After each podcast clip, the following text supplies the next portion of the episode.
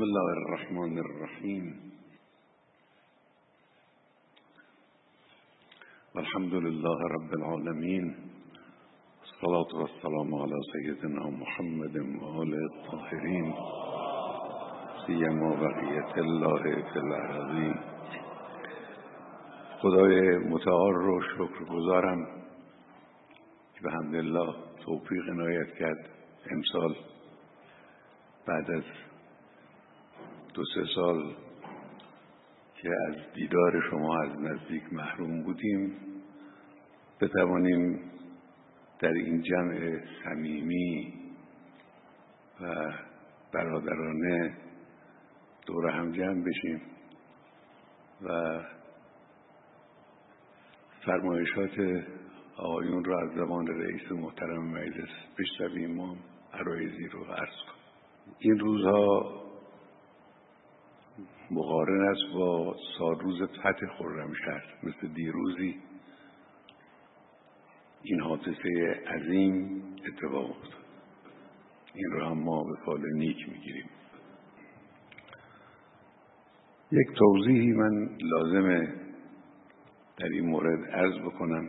فتح خرمشهر برادران عزیز خواهران عزیز فقط فتح یک شهر نبود که شهری رو از ما دشمن گرفته بود ما اینو پس گرفتیم. این نبود. این یکی از نماده های فتح خرمشهر فتح خرمشهر تغییر یک معادله حیاتی به سود رزمندگان اسلام. واقع قضیه اینه. یک معادله تلخی شکل گرفته بود. بنده فراموش نمی کنم تلخی اون روزهایی رو که در این مرکزی که ما بودیم در اهواز یه تابلوی تو اتاق شهید چمران که فرمونده اون تشکیلات ما بود نصب شده بود. سنجاقهایی با سر آبی و سر قرمز روی این نقشه فرو رفته بود. بخشای آبی اون بخشایی بود که در اختیار ما بود. بخشای قرمز اونهایی بود که دشمن اونها رو تصرف کرده بود. می‌رفتیم هر روز طبق خبرها اینها تغییر داده می‌شد و نگاه می‌کردیم. یادم نمیره من تلخی اون روزها که هر وقت می‌رفتیم می‌دیدیم چند بخش قرمز اضافه شده. این نقطه هم گرفتن این شهر هم گرفتن این پادگان هم گرفتن اینجا هم گرفتن. در اهواز به ده یازده کیلومتری اهواز رسیده بودن. در طرف دسفول به پل نادری رسیده بودن. حتی جرأت کرد البته برخلاف حکمت نظامی بود این کارش جرأت کرد از پل نادری هم عبور کرد. آمد اون طرف بد دید این بد جوری برگشت عقب. این روزهای تلخی بود که ما تا هشت نه ماه از شروع جنگ ما این وضعیت رو داشتیم.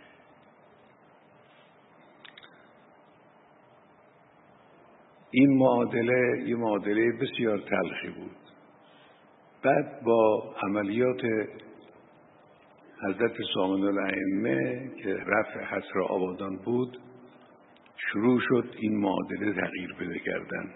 بعد تحقیق القدس و بعد فتح المبین و در نهایت هم بیت المقدس به فتح خرمشهر معادله و عکس شد. یعنی اگر تا اون روز ما باید دائم نگران بودیم که فردا چی از دست خواهیم داد از اون روز به بعد دائم مترصد بودیم می‌بینیم از فردا چی بتوانیم به دست بیاریم. البته عملیات بعد از اون فتح خرمشهر هم بعضی توش پیروزی بود بعضی هم پیروزی نبود. اما روال روال پیشرفت بود روال پیروزی بود. روال رشد اراده و عزم راسخ بود. این مسئله فتح خرمشهر یعنی خرمشهر در واقع نماد تغییر یک معادله تلخ به یک معادله شیرین بود. ملت ایران نجات پیدا کرد. حالا خیلی از مردم شاید اطلاعات زیادی از وضع جنگ نداشتن. اما اونایی که اطلاع داشتن دائم در نگرانی و تلخی و اسرت زندگی می‌کردن نجات پیدا کردن مردم با این حرکت. خب این نجات ملی ناشی از چی بود؟ فتح خرمشهر و اون حوادث قبل مولود چه عاملی بود؟ این مهمه. من رو این بخوام تکیه کنم. عامل چند چیز بود؟ جهاد از خودگذشتگی عزم راسخ ابتکار عمل دنبال کارهای راه های ابتکاری گشتن. نمی‌دونم این نوشتجاتی که مربوط به عملیات بیت المقدس نوشته شده که خیلی هم خوبه انصافا. اینا رو شما برادران عزیز خوندید. حالا بعضیا از بین شما معدودی شاید خودشون حضور داشتن اون وقت اما اغلب شما جوانید. یادتونم نیست از اون قضایی شاید. بعضی هم شاید نبودید اصلا در دنیا. بخونید این کتاب ها رو بخونید و ببینید که چه اتفاقی افتاد چه اتفاقی می افتاد این شهدایی که در این حوادث به شهادت رسیدن که حالا اسماشون گاهی خورده میشه شهدای معروف شهدای غیر معروف اینا چه نقش هایی ایفا کردن از فرماندهی قرارگاه تا فرماندهی لشکر تا فرماندهی گردان تا فرماندهی یک گروه. چه کار کردن اینا؟ چی بود؟ حزم راسخ.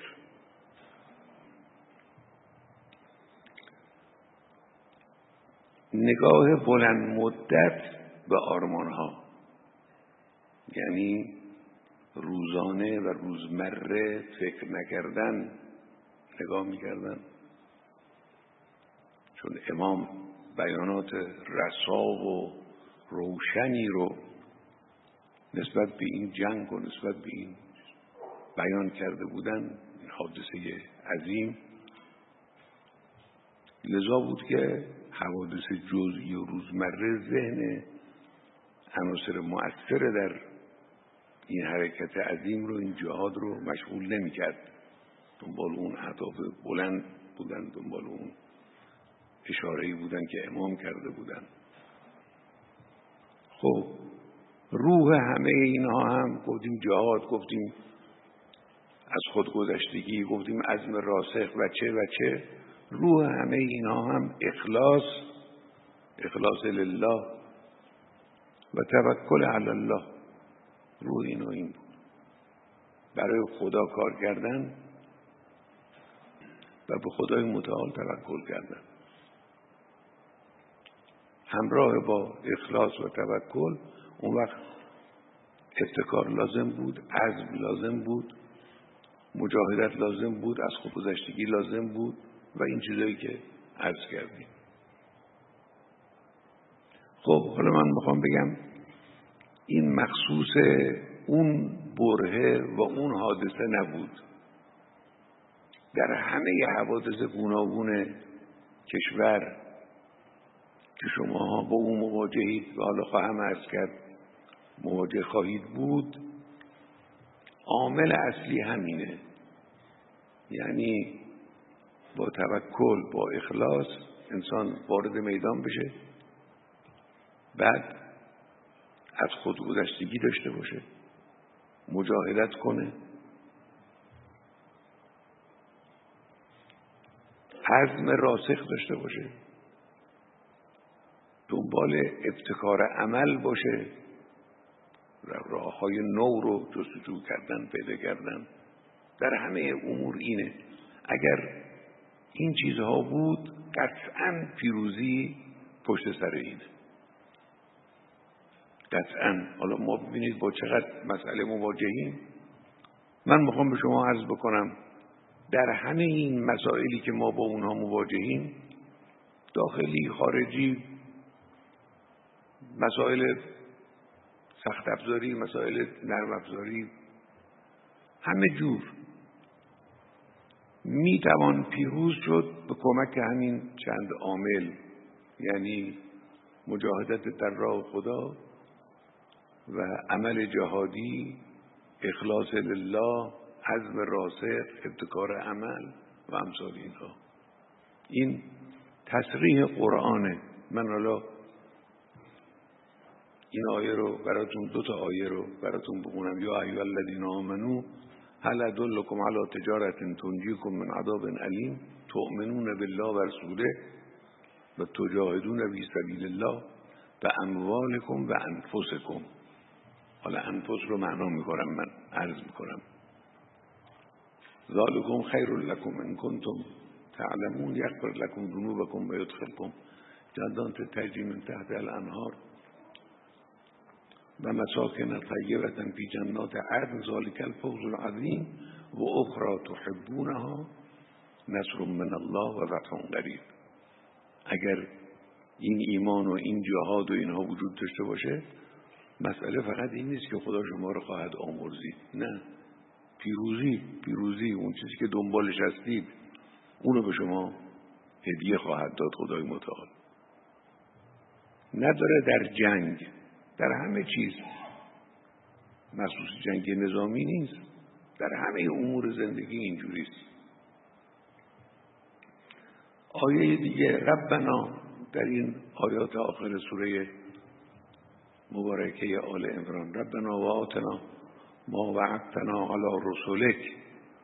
اون وعده ای که به پیغمبران داده بودی اون وعده چیه؟ وعده پیروزی بر دشمن بودی.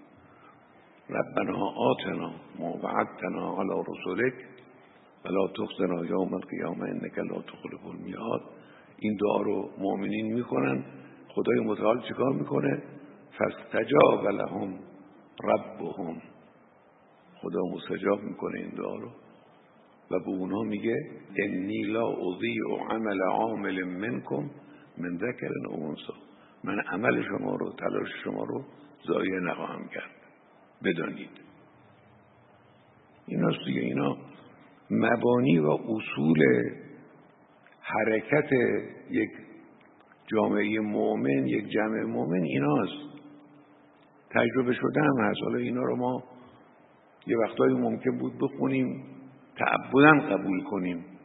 اما بعد از انقلاب تا امروز اینا رو تجربه کردیم اینا رو در عمل مشاهده کردیم دیدیم که همینجوره خب من می‌خوام اینو عرض بکنم. اکثر شماها جوان هستید. یعنی یک فرصت بزرگی پیش رو دارید. انشالله پنجاه سال شست سال فرصت دارید بعد از اینکه زندگی کنید. تو این مدت که پیش روی شما هست حوادثی رو خواهد داد. مسائلی پیش خواهد آمد. خوشی ها هست ناخوشی ها هست.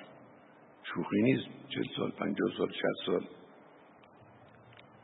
در این دنیای عجیب و غریب. خیلی حوادث برای شما پیش میاد. با خیلی از مسائل مواجه میشید. به شما عرض بکنم از این قاعده در همه این مسائل استفاده کنید. مجاهدت کنید. جهادی حرکت کنید. عزم راسخ قو علی خدمتی که جوارحی وشتد علی العظیمت جوانحی و حبلی الجد فی خشیتک این در همه این مسائلی که پیش روی شماست به شما کمک خواهد کرد و شما رو پیروز خواهد کرد. خب گفتیم جهاد و از خودگذشتگی گفتم من اینو توضیح میدم براتون. که منظور از از خودگذشتگی چیه؟ همیشه این نیست که شما برید جان هدیه کنید یه جایی جایی است که انسان از خودگذشتگی به اینه که بره جانشو کفه دستش بگیره تو میدان جنگ. مثل دوران دفاع مقدس و مثل امروز در بعضی از میدانها و عرصه هایی که وجود داره و مشاهده می‌کنید. لیکن همیشه اینجور نیست. از خودگذشتگی یه معنای وسیعتری داره. از خودگذشتگی یعنی در بسیار از موارد به معنای اسیر نشدن در پنجه خواسته های حقیره. ما مشکلمون اینه. ما در پنجه خواسته های حقیر گاهی اسیر میشیم. گرفتار میشیم. نمی‌توانیم خودمون رو نجات بدیم. از خود گذشتگی یعنی از این خواسته ها انسان صرف نظر کن. حالا این خواسته های حقیر مثل چی؟ هم یک طیف وسیعی از خواسته هاست. فرض کنید توی مجلسی آدم از رفیق بالا دست رفیقش بنشینه. نشستن بالا دست رفیق در یه محفل مثلا دوستانه از اینجا بگیرید. نشستن بر کرسی ریاست و صدارت در سطح ملی. اینا همش خواسته است. هر دوش هم خواست همش هم خواسته های حقیره اینجور نیستش که یکی از این دوتا یه خواسته حقیر باشه اون دیگری نخیر یه چیز عظیم نه نخیر نشستن در این مسند با نشستن در اون محفل و مجلس با هم دیگه تفاوتی نداره. خواسته انسانه. هر دو هم حقیره. برای انجام وظیفه انسان یه وقت انجام میده یه وقت هم نشد. با وظیفه معارض بود انسان ازش صرف نظر. برخورداری از مال دنیا تا برخورداری از آبرو و بچه عمومی. برای اینکه یه وجهی تو مردم پیدا کنیم یه نام نیکی پیدا کنیم بعض از کارها رو ممکنه انجام بدیم. این اسیر شدن در پنجه خواسته های حقیر از اینها باعثه البته هیچ کس نمیگه که مال دنیا بده یا منصب دولتی یا خدمتگذاری یا هر چه چیز بدیه. نه نه اینا هیچ بد نیست. نه مال دنیا بده نه منصب بده نه آبروی اجتماعی بده همش خوبه.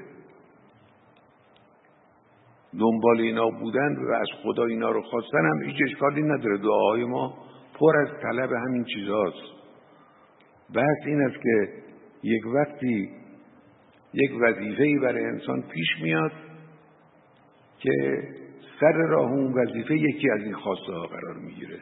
اونجاست که باید پا گذاشت روی این خواسته نفس این از خود گذشتگی یعنی. خب حالا اینا عرایزی بود که عرض کردیم به شما برادران عزیز. البته خود من در معنا بیش از همه شما مخاطب این حرفا هستم. یعنی بنده بیشتر از شما احتیاج دارم. به این نصیحت و امیدواریم که خدای متعال در دل ما نافذ کنه این نصیحت روی که به برادرانمون می‌کنه و اما مجلس. خب مجلس شورای اسلامی یکی از ارکان اصلی مدیریت کشور. یکی از ارکان اصلی مدیریت کشور. مجلس شورای اسلامی. بین چند رکن اساسی و اصلی در اداره کشور یکی از این ارکان مهم اداره مجلس شورای اسلامی است. شما اگر حتی از یک شهر دوردست و کم جمعیت نماینده شدید انتخاب شدید آمدید داخل مجلس باید به مجلس با این چشم نگاه کنید. شما در یک چنین جایگاهی قرار دارید. در جایگاه مدیریت کشور در یکی از ارکان مهم و درجه یک این مدیریت. مدیریت کشور یه پدیده چند زلی است دیگه. یک زلش مجلس شورای اسلامی است. از راه دیگری هم داره آرست قوه یا مثلا فرض کنید نیروهای مسلح و امثال اینا. لکن یک زل مهم او مجلس شورای اسلامی است. اینجا اهمیتش اینه. یعنی با این دید باید به مجلس نگاه کرد. هم بیرون از مجلس هم داخل خود مجلس باید این نگاه رو صد مجلس داشته باشن. خب مدیریت کشور که شما جزو اجزای مدیره این کشور هستید کار بسیار سخت پیچیده دشوار. کار بسیار مهم است مدیریت کشور. کشوری با موقعیت ایران ایران عزیز. موقعیت ایران عزیز یعنی چه؟ یعنی وسعت کشور جمعیت کشور جغرافیای کشور تاریخ کشور اقلیم متفاوت کشور. و متنوع کشور. اینا خصوصیات کشور ماست. خصوصیاتی است که کشور رو جزو ایران عزیز رو جزو کشورهای مهم و استثنایی دنیا قرار داده. واقعش اینه. یه چنین کشور رو شما می‌خواهید مدیریت کنید. خب طبعا کار دشواری است. مدیریت کشور کار دشواری است. به خصوص این دشواری افزایش پیدا می‌کنه در برخی از اوضاع احوالی که در دنیا پیش میاد. مثل همین اوضاع احوال امروز. امروز در دنیا یک شرایطی وجود داره اوضاع احوالی وجود داره که نه برای ما برای همه کشورها مدیریت کشور رو دشوار می‌کنه. اوضاع احوال چیه؟ حالا من مثلا بخشای مهمشو میگم. رقابت های خسمانه قدرت ها با هم. یعنی قدرت های مثلا اتمی چشم تو چشم هم میدوزن و یکدیگر رو تهدید می‌کنن. یه چیز مهم نیست موقعیت بسیار حساسی به دنیا میده. وجود تحرکات نظامی در یک نقطه حساس دنیا می‌دونید اروپا جزو جنگخیزترین مناطق دنیاست. بنده حالا با تتبعات خودم شاید کامل نباشه این تتبعات.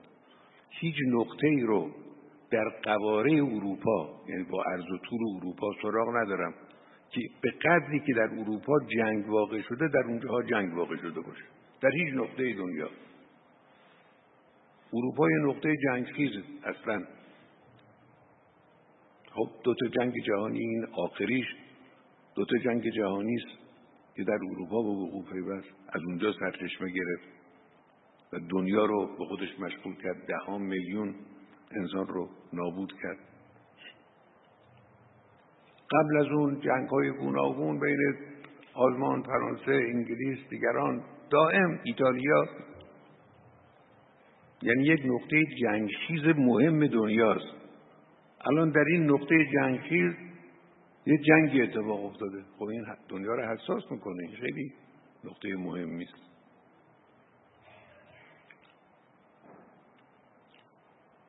تهدیدهای فزاینده نظامی بیماری فراگیر بیماری های فراگیر اینم جزو چیزهایی که در دنیا یا بسیار کم سابقه است یا اصلا سابقه نداره. که بیماری اینجور همه دنیا رو فرا بگیره یعنی هیچ نقطه از دنیا خالی نباشه از این بیماری. اینم یه نقطه مهم است. یا تهدیدهای غذایی در سطح جهان. حالا تو آفریقای گوشه از دنیا قحطی پیش میاد کمبود غذایی پیش میاد تهدید غذایی. امروز این نیست امروز در همه دنیا تهدید غذایی وجود داره. ببینید شرایط دنیا امروز شرایط ویژه است. این شرایط به خصوصی است. کمتر وضعی در دنیا پیش میاد مثل امروز. خب طبعا در یه چنین شرایطی مدیریت کشورها همه کشورها سختتر میشه پیچیده تر میشه.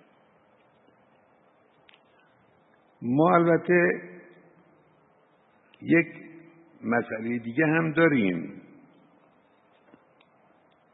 مسئله ما ایران اسلامی علاوه بر کشورهای دیگر یه مسئله دیگه هم داره و او این است که ما یک سخن نو رو در مباحثات جهانی وارد کردیم. مردم سالاری دینی مردم سالاری اسلامی این حرف نویه. اینو ما در مباحثات سیاسی دنیا در ادبیات سیاسی دنیا این رو وارد کردیم. این یک کلمه حرف علت ظاهر. اما باطنش چیه؟ باطنش همین چیزی که دشمنی و خصومت قدرت های درجه یک دنیا رو علیه این ادبیات علیه این واژه علیه این حقیقت علیه این پدیده برمیانگیزه. ما یعنی این حرکت در جمهوری اسلامی توانسته جدول تنظیم شده نظام سلطه رو به هم بریزه. نظام سلطه یه جدول مشخصی برای اداره دنیا تنظیم کرده بود. نظام سلطه رو بارها بنده معنا کردم. یعنی تقسیم دنیا به سلطگر و سلطه پذیر حد وسط نداره. یه عده حتما سلطگر باید باشن یه عده حتما سلطه پذیر این نظام سلطه است. یه جدولی برای دنیا معین کرده بودن. یک روز به شکل استعمار یک روز به شکل استعمار نو. یک روز دیگه هم استعمار نو بعد از استعمار نو یک سیاستی یک جدول منظمی رو برای دنیا تنظیم کردن. این حرف نو جمهوری اسلامی آمده این جدول رو به هم ریخته. تنظیم این جدول رو به هم زده. زباش مواجهن باش مقابلن. شما خب نماینده مجلسید اطلاعاتتون خیلی زیاده. می‌دونید که تعداد پا، پایگاه های اطلاعاتی و اینترنتی و تلویزیونی و ماهوارگی و چه و چه علیه جمهوری اسلامی چقدر چقدر پول در شبانه روز داره مصرف میشه و چقدر انسان چقدر مغز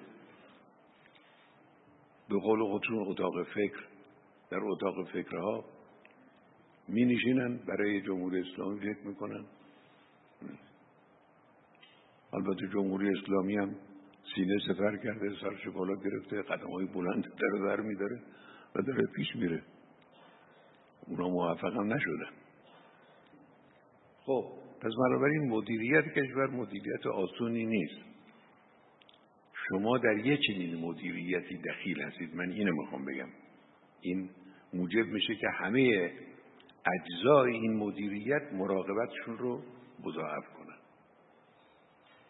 شما مدیرید باید بدونید چی کار دارید می‌کنید. دولت هم همینجور قوه قضایی هم همینجور. دستگاهی گوناگون دیگه هم همینجور. هر کسی که نقشی در این مدیریت داره باید بدانه که چه کار بزرگ و مهمی رو داره انجام میده. خب اولا از توانایی های خودمون آگاهی داشته باشیم.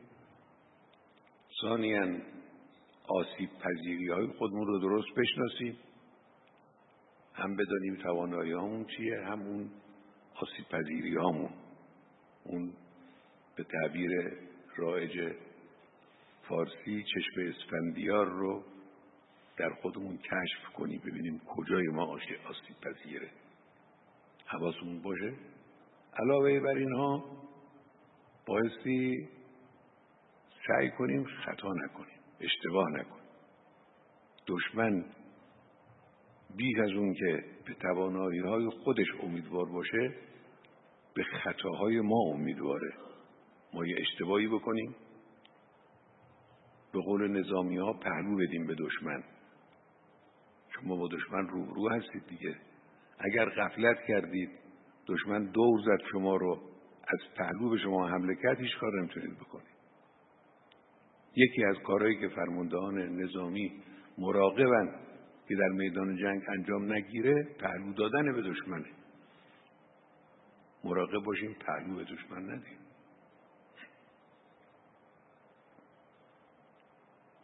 خب. این حالا راجع به کلی مسائل مجلس. ما گفتیم مجلس انقلابی. یه عده خوششون نیامد. خب ولی ما حقیقت رو گفتیم. حالا بعضی خوششون میاد بعضی خوششون نمیاد. عیبی نداره. حقیقت همین بود که این مجلس با شعارهای انقلاب تشکیل شد.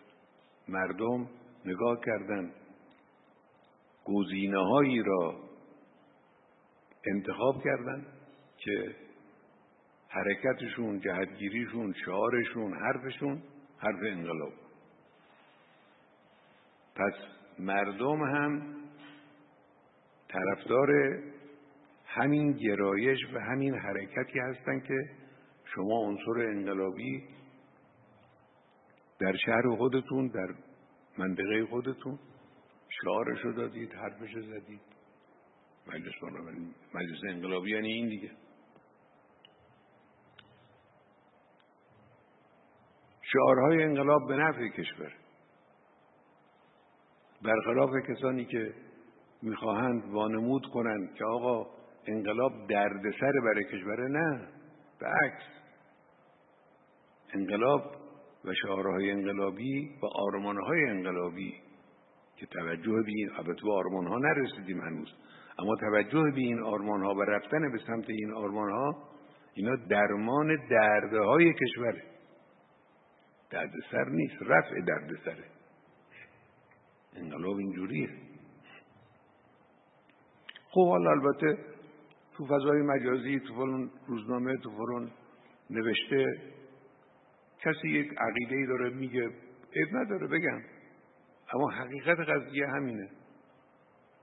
حرکت حرکت انقلابی بود مجلسان انقلابی. البته یک نکته اساسی انقلابی موندن برادران عزیز خواهران عزیز. ببینید من و جلسه جلسه صمیمی و خصوصی است دیگه جلسه برادرانه است بنده الان کاملا جلو چشمانه کسانی بودن که سال 58 مثلا که بنده عضو شورای انقلاب بودم اون وقت و هنوز رئیس جمهورم نبودم می آمدن پیش ما میشستن ما که حالا خودمون تو بچه های انقلاب بودیم و حالا مثلا سوابق مبارزاتی فلان حرفایی می‌زدن.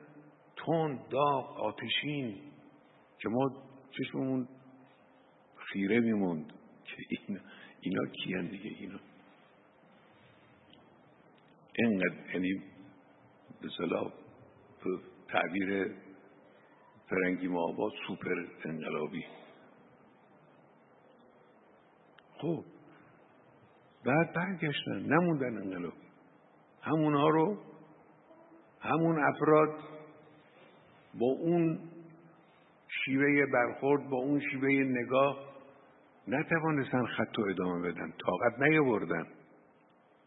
ببینید حقیقت قضیه اینه ها طاقت نیاوردن. اینی که بخوان وانمود کنه کسی که ما نه نگاه کردیم دیدیم این انتخاب بهتر از این انتخاب. نه این حرفا نیست. رفتن تو این راه نگه پا موندن در این راه طاقت می‌خواست. طاقت نیاوردن. اگر من حافظم خطا نکرده باشه امام رضوان الله علیه راجع به سوره هود این آیه شریفه که فستقم کما امرت و من تاب معک فستقم کما امرت و من تاب معک. هم خودت استقامت کن ایستادگی کن. در این راه هم کسانی که با تو به سمت خدا حرکت کردن اونها ایستادگی کنن به نظرم اینجور میاد. نشده مراجعه کنم. که امام فرمودن که اینی که حضرت رسول فرمودن شیبت این صورت هود این آیه این بزرگوار رو پیر کرد. این آیه کرد اینقدر سخته. تستقم کما عمر بیست بمون. ادامه بده راه رو. خب پس ببینید مشکلتر از انقلابی بودن و گرایش انقلابی داشتن انقلابی موندن است. چه فرد چه جمع که کل مجلس باشه. خب حالا انقلابی چیه؟ من یک چند تا شاخص برای نماینده انقلابی عرض کردم. شما الحمدلله موفقید دیگه. خدای متعال به شما توفیق داده. تو مجلس هستید دارید کارهای خوبی می‌کنید. این گزارش جناب آقای قالیباف را من شنیدم. البته بیرونم همین نمایشگاه رو این به صلاح تصویرهایی رو که همین گزارش را توضیح می‌داد نگاه کردیم. هم قبلا گزارش هایی رسمت رسیده. همین هایی که ایشون گفتند و تو این گزارش ها دیدیم به همدلله خب مشغولید. لیکن در این حال تذکر خوبه. بدونیم اگر بخواهیم نماینده انقلابی بمانیم چیکار کنیم؟ من چند تا نقطه رو اینجا نوشتم. اولش ساده زیستی است. اسیر تجملات و اعیان منشی و اینو نشدن. شما قبل از اینکه بیاید تو مجلس یه جور زندگی داشتید. حالا که آمدید مجلس نباید فکر کنید که دیگه حالا ما نماینده ایم مثلا باید اینجوری زندگی کنیم. نه. ساده زیست همون زندگی معمولی که داشتید همون رو ادامه بدید. یکیش امانتداری است. امانتداری خیلی مهم. این آیه‌ای که این قاری عزیزمون اینجا اون انا عرضنا الامانت علی السماوات و الارض و الجبال فابین ان یحملنها و اشفقن منها و حملها الانسان. انسان امانت رو قبول کرد امانت الهی رو. بخشی از این امانت الهی همین است که الان دست شماست. بخشی از اون امانت همین است که الان در اختیار شماست. این امانت رو باید درست حفظ کنید یه مسئله مسئله مسئولیت پذیری است. قانونی رو تصویب می‌کنید.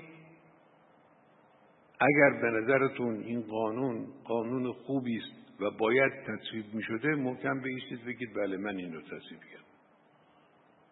بله ما تصویب کردیم اینجور نباشه که ما بگیم ما این قانون تصویب می‌کنیم می‌دونیم هم که شورای نگهبان رد می‌کنه. خب بذار مسئولیت بیفته به گردن شورای نگهبان. می‌دونیم که این قانون عملی نیست. هست بعضی از قوانین. ببین من خودم نماینده مجلس بودم. من مجلس رو از داخل می‌شناسم. گاهی آدم میدانه که این قانون رو دولت با این امکاناتی که داره با این شرایطی که داره نمی‌تونه عمل کنه. میگه خیلی خب من تصدیق می‌کنم. بذار او عمل نکنه مردم او رو متهم کنن او رو مسئول به حساب بیارن که چرا عمل نشد. نه این درست نیست. باید مسئولیت پذیری داشته باشه. یه مسئله مردمی بوده که یکی از شاخص ها مردمی بودنه مردمی بودن یعنی چه آقا؟ مردمی بودن یعنی با مردم عادی معمولی مخلوط شدن نشست و برخواست کردن هم گوش شنوا برای شنیدن حرف مردم داشتن. هم زبان گویا برای روشن کردن ذهن مردم داشتن.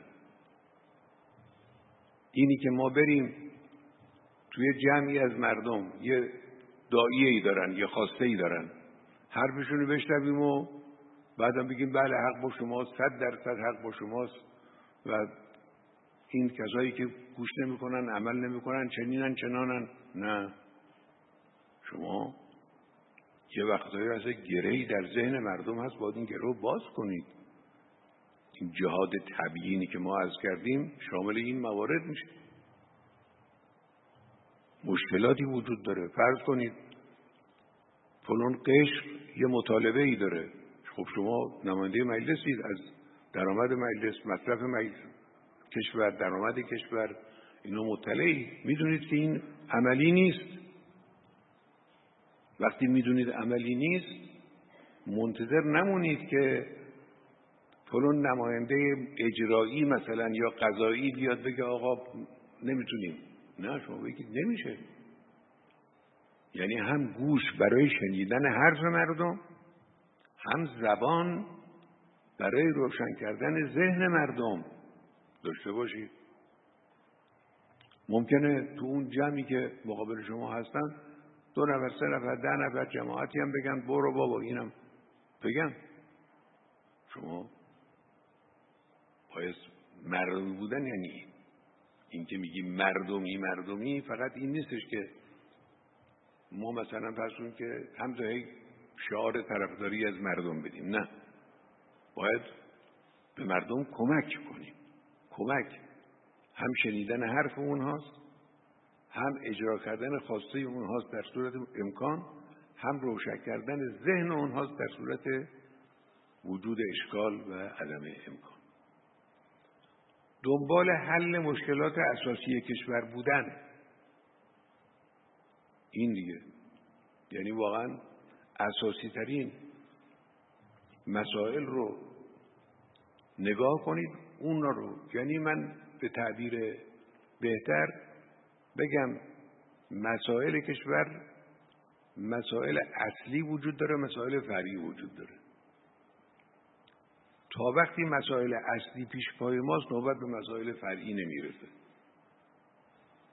سراغ مسائل فرعی رفتن در حالی که ما مسائل اصلی جلو چشم داریم.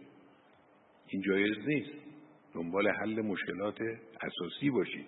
مسائل اصلی رو اصلی فرعی کنید. موضوعات رو. اجتناب جدی از تبعیض و فساد. اجتناب. یه وقت میگیم طرفداری جدی از یا ضدیت جدی با فساد. خب بله همه ضدن ما هم هممون ضدیم متا گاهی اوقات میشه که این ضدیت با فساد در دیگرانه. با تبعیض در دیگرانه باید خودمون مراقبت کنیم. خودمون جدیت داشته باشیم.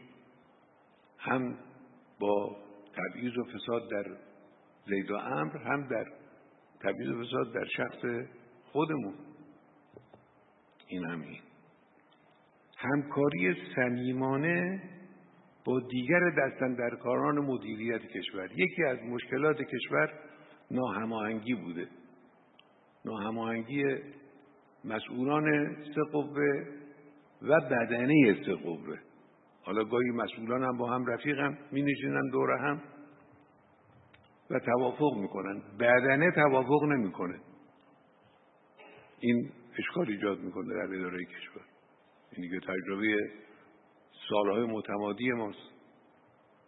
باید همکاری صمیمانه وجود داشته باشه. گروکشی نباید وجود داشته باشه. معارضه بیمعنا نباید وجود داشته باشه. همکاری صمیمانه با دولت با دستگاه قضایی با دیگران. حالا هر کسی که به نحوی سر و کار داره همکاری کنن برای پیشرفت کارهای درست کشور. البته اگر چنانچه خطایی در اون طرف آدم مشاهده می‌کنه باید سریع اون خطا رو متذکر بشه. اما اونجایی که واقعا جای همکاری است همکاری کنه یکی از شاخصه های نماینده انقلابی این است که با عموم مردم با عامه مردم همراهه اما عوام زده نیست. من به شما عرض می‌کنم جب زده نشید هیچ وقت جب زده نشید.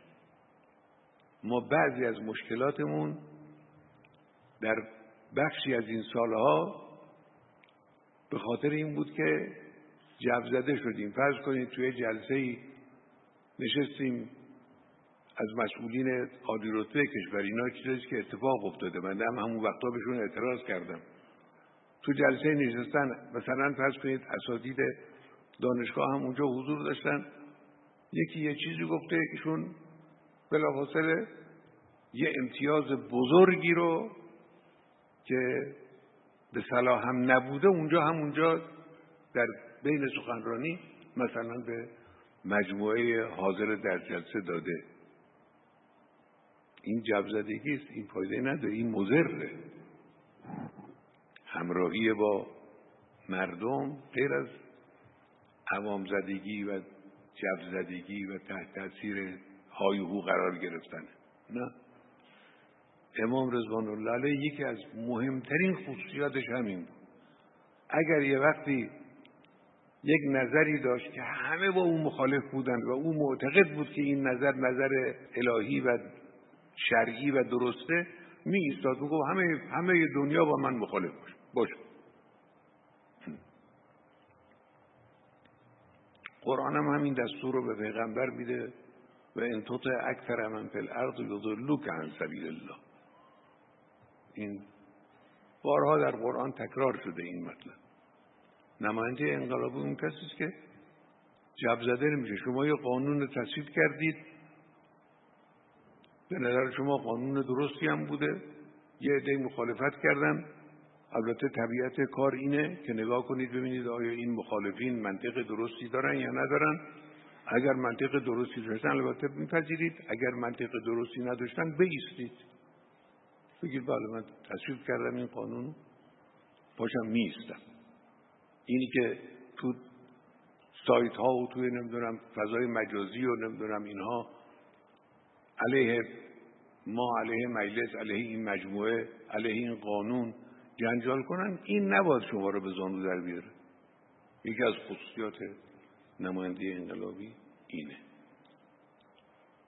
خب حالا به بندی به قانون اساسی یکی از مسائل بسیار مهم در کار مجلس پایبندی به قانون اساسی است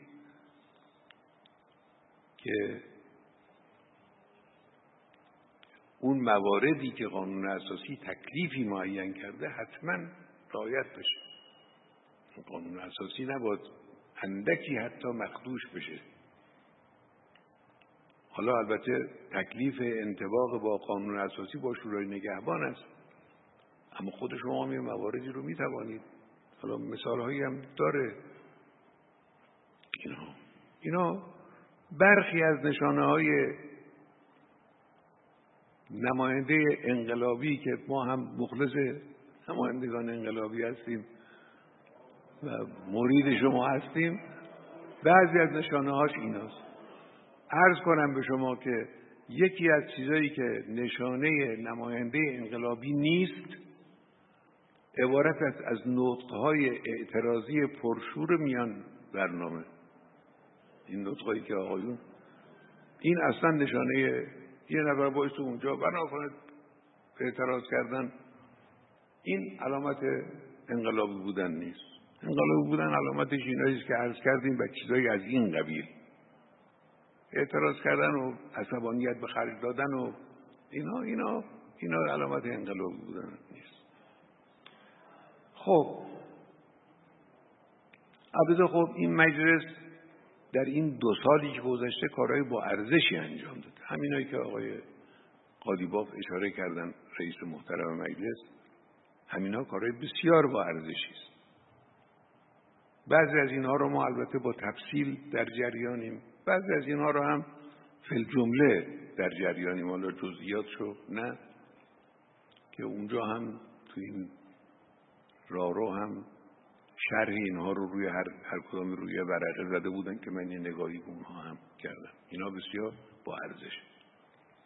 منتها من یه چند تا توصیه در زمینه مسائل قانونگذاری دارم که عرض می‌کنم. یک توصیه این است که قانون رو با نگاه جامع و بلند مدت وضع کنید. اینی که ما هر مطلبی پیش میاد مطلب کوچیک متوسط فورا بپردازیم به اینکه یه قانون برای این درست کنیم که دولت هم لایحه نداره تر باید بدیم که راجع به تر هم عرض خواهم کرد.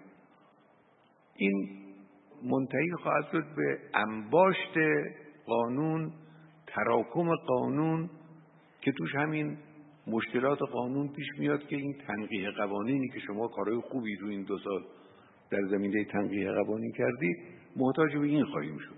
یعنی تراکم قانون چیز خیلی مطلوبی نیست. قانون رو وقتی می‌خواد مجلس وضع کنه باید با نگاه بلند مدت وضع کنه با نگاه جامع وضع کنه. هر مسئله جزئی کوچکی در خور وضع قانون نیست. یکی یک مسئله دیگه قانون هایی که از دل سیاست های کلی در میاد به این قانون باید اهمیت داد.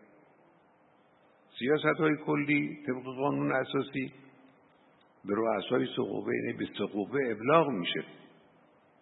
این سیاست های کلی نظام اسلامی اینها به دولت به مجلس به قوه قضاییه ابلاغ میشه. هر کدوم وظایفی در قبال اینها دارن. وظیفه مجلس این است که قانونگذاری رو منطبق با این سیاست ها انجام بده. معارض با این سیاست ها نباشه. خب این خیلی اهمیت داره. به این باید توجه کنید. الان من می‌خوام ارز کنم مثلا سیاست های کلی انتخابات که به نظرم آقای خالباغ هم اشاره کرده. الان 5 6 ساله. این سیاست ها ابلاغ شده. قانون هنوز تنظیم نشده. این باید انجام بگیره. یا سیاست های کلی قانونگذاری. اونم یه سیاست هایی داره. این سیاست ها بررسی شده است. روش کار شده. روش فکر شده. اینم به نظرم دو سال سه ساله ابلاغ شده. اما هنوز قانونی بر اساس اونها گذاشته نشده. این هم یکی از توصیه های ما یک توصیه دیگر مسئله طرحه. خب شما یک خلایی رو احساس می‌کنید. دولت هم ارز کنم که لایحه‌ای نداده یا نداره و نمیده کمان که اتفاق افتاد. یه وقتی یه مجلسی از همین چند سال قبل از این مدتی از تشکیل مجلس گذشته بود بنده مراجعه کردن شکایت کردن گفتن دولت اصلا لایحه نمیده به ما. هیچ لایحه نیومده طول پنج شیش ماه. خب یکی از وظایف مجلس همینه دیگه. وقتی که یک مسئله لازمی وجود داره لایحه‌ای هم وجود نداره باید تر جزو حقوق مجلسه جزو هم حقوق مجلسه هم وظایف مجلسه که باید تر تهیه کنه. البته با شرایطی که در قانون اساسی ذکر شده. منتها من ارزم اینه این طرحها رو نگذارید افزایش پیدا کنه یعنی زیاد تر تهیه بشه داده بشه. این اشکال داره. که البته من شنیدم گزارش به من دادن حالا اینو نشده من بپرسم از آقای غالیباف که توی این مجلس تر خیلی زیاد بیش از مجالس قبلی تر تهیه شده و تنظیم شده. این تعریفی نداره این کار. شما وقتی تر تهیه می‌کنید بعد این تر تصویب میشه فرزن میره در اختیار دولت. دولت میگه من این تر رو نمی‌تونم اجرا کنم. به باب مثال به هر دلیلی نمی‌تونه اجرا کنه. لوس میشه مسئولیت. نمی‌دونه انسان به دولت بگه که چرا این قانون رو عمل نکردید؟ یا به مجلس بگه که چرا این قانون که عملی نبود شما تصویب کردید لوس مسئولیت. یا تراکم ترها یکی از مشکلات این ترها اینه که غالبا مجالس جدید که تشکیل می شود طرحهای باقی مونده از مجلس قبلی رو می‌ذارن کنار. حتی طرحهای دارای فوریت رو. طرحهای یک فوریتی رو شاید بعضی طرحهای دو فوریتی رو هم می‌ذارن کنار. یعنی طرحی که مجلس قبل نشستن فکر کردن کار کردن طرح تصویب کردن یا در جریان تصویب قرار گرفته مجلس جدید که تشکیل شد اون طرح می‌ذارن کنار. این همه زحمت این همه فکر این همه وقت به هدر میره. بنابراین وقتی تر زیاد شد کار کارشناسی هم مشکلی میشه. شما بخواید این همه تر رو کار کارشناسی و دقیق بکنید این خیلی کار مشکلی است. این هم یه مسئله. یه مسئله مسئله بودجه است که حالا اشاره کردن آقای قالیباف نه بودجه انصافا اصلاح نشده. یعنی مشکل ترکیب بودجه ترکیب غلط بودجه اصلاح نشده. این یه مقدارش مربوط به دولته یه مقدارش مربوط به مجلسه.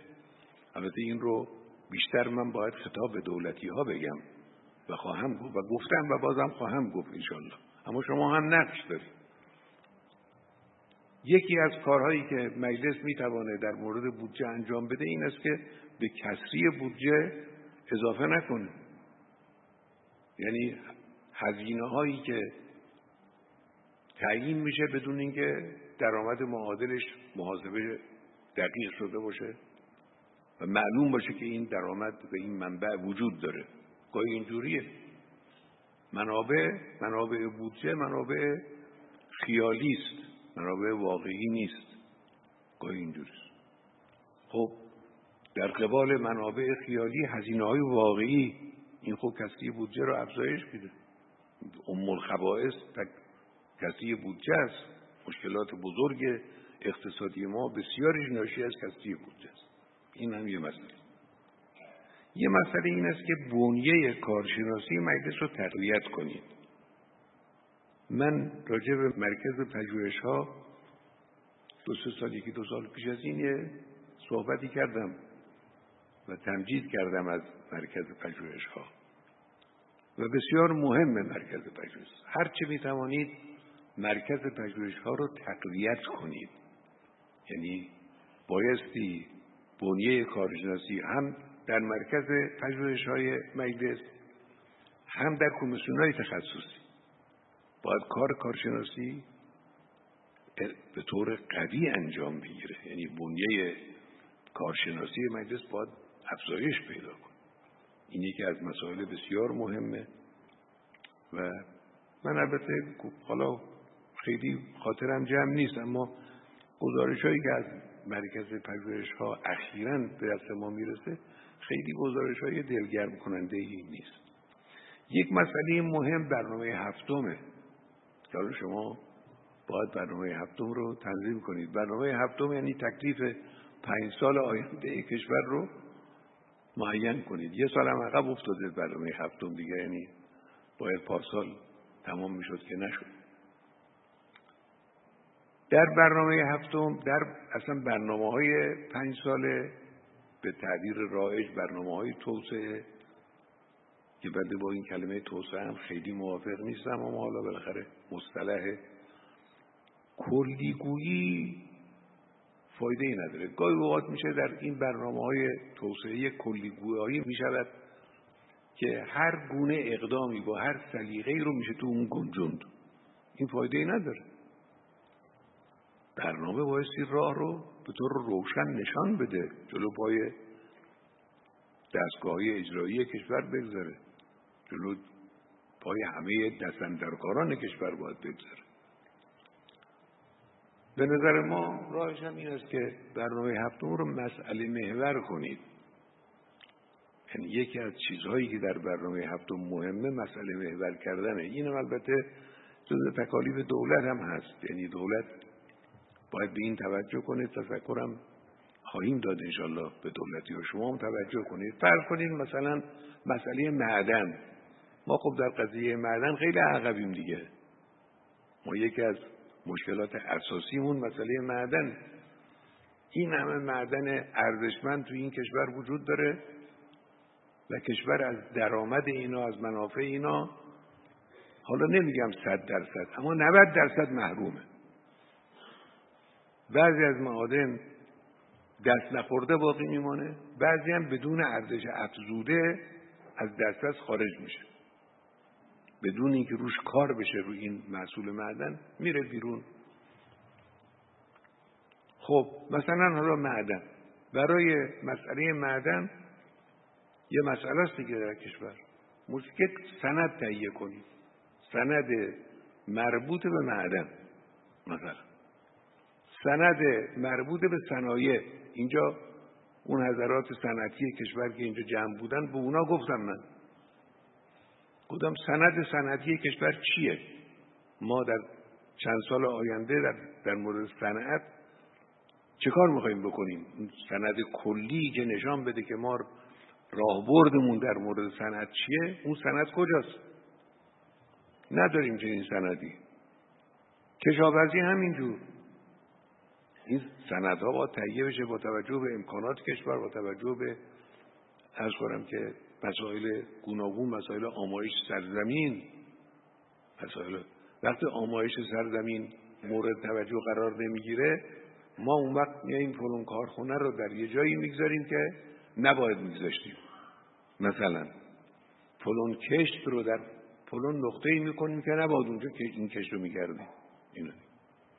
وضع معدن ما هم به اون شکل در میاد. بنابراین مسئله محور شدن که هم علمی باشه این سند هم با توجه به آمایش سرزمین باشه و توجه به امکانات کشور باشه این یکی از راه های پرفایده کردن برنامه پنج سال است.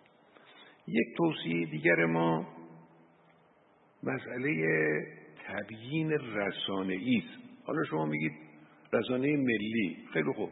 رسانه ملی وظیفه ای داره. گاهی می‌کنه گاهی هم ممکنه نکنه. اما خود شما هم وظیفه داره شما یه قانونی تنظیم می‌کنید روش کار می‌کنید مطالعه می‌کنید با سرصدا و هیاهو تصویب می‌کنید. اما به مردم توضیح نمی‌دید این قانون چیه و چرا تصویب شده. و وقتی توضیح نمی‌دید یه عده فرصت پیدا می‌کنن علیه قانون بنا کنن جبسازی کردن هیاهو کردن. شما را از تصویب این قانون پشیمون میکن اینه دیگه. بنابراین تبیین رسانه‌ای قوانین هم یکی از کارهایی است که خود شما مجلس بایستی انجام بده یه مسئله دیگری که مورد توجه بنده است مسئله دیوان محاسباتی که خب به همدلله تو این سالهای اخیر دیوان محاسبات چابک فعال خوب شده. یعنی این گزارش های تفریق بودجه در موعد خودش خیلی زود و خوب این چیز بسیار خوبی است که اخیرا به بررسی شرکت های دولتی هم پرداختن. این باید ادامه پیدا کن حالا برخی از شرکت های دولتی مورد توجه و بررسی قانون دیوان محاسباته این به همه شرکت های دولتی اگر تعمین پیدا کنه البته من رو یه فکریست دارم میگم روش بررسی بشه. اگه بتوانید این کار رو بکنید به نظر من یکی از امتیازات بزرگ مجلس شما خواهد بود. یک سفارش معکدم بکنم. البته آقای قالیباف حالا که می آمدیم تو به من گفتن که شما در نمی‌دونم کدوم یکی از این سالها راجع به اینکه نمایندگان در مورد انتصاب ها و اینا دخالت کنن یه چیزی گفتین بعضی از همکارای ما ناراحت شدن. بعد ناراحتی شما رو که اصلا نمی‌خوام و نمیپسندم. اما شما رو هم خیلی دوست دارم. مسلحت شما رو می‌خوام. واقعا نباید دخالت کنید در انتصابات. این حالا حالا یه عده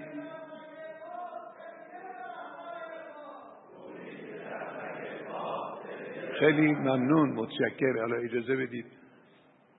بله ایشون گفتن دوستان بعضی خودشون نیومده نه؟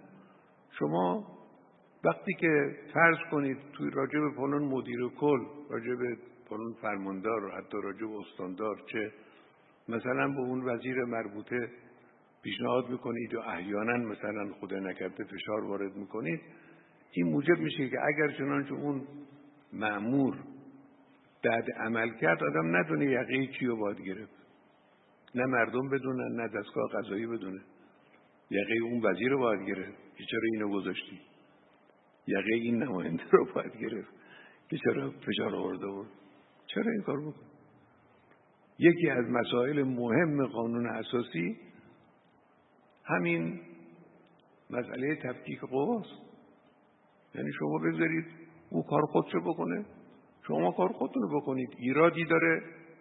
ایراد رو مطرح کنید. اون وقتی که به شکل مناسب و لازم ایراد رو مطرح کنید. البته من توصیم به دولتی ها هم این بوده همیشه. قبلا هم همیشه توصیه کردم حالا هم توصیه می‌کنم از نظرات نمایندگان استفاده کنم. نماینده مال این شهره. آه آه از این از این خوشتون آمد.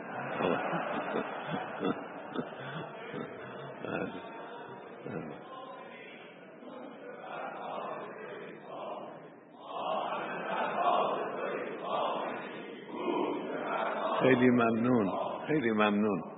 خب نماینده اهل این شهر دیگه یعنی اینجا رو می‌شناسه مسائل اینجا رو میدانه. مقتنمه مشورت با من.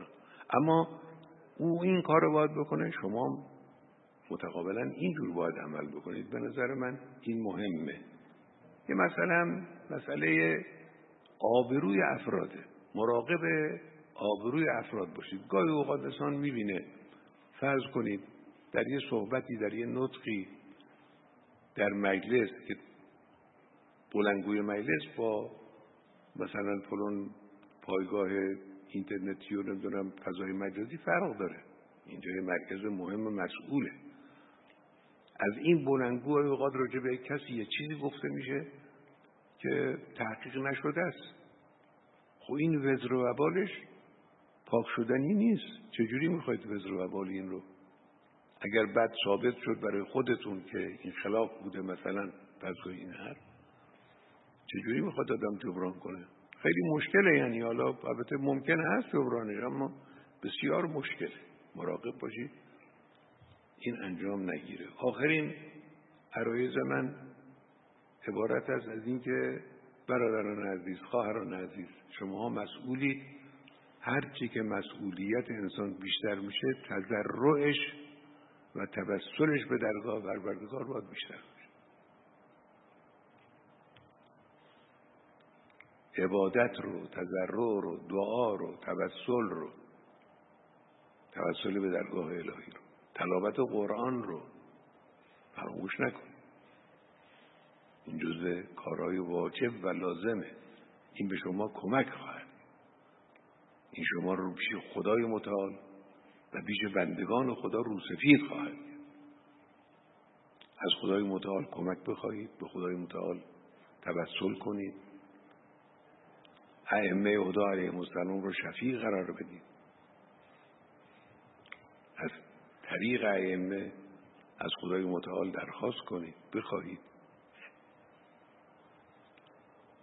خدای متعال به شما برکت خواهد داد. این کار برکت کار شما را افزایش خواهد. امیدواریم انشاءالله خدای متعال به همه شما توفیق بده. پروردگارا به حق محمد آل محمد ما رو با وظایف خودمون آشنا کن. ما رو به وظایف خودمون عامل کن. پروردگارا این حرفایی که گفتیم و شنیدیم این گفتن و شنیدن را برای خودت و در راه خودت قرار بده.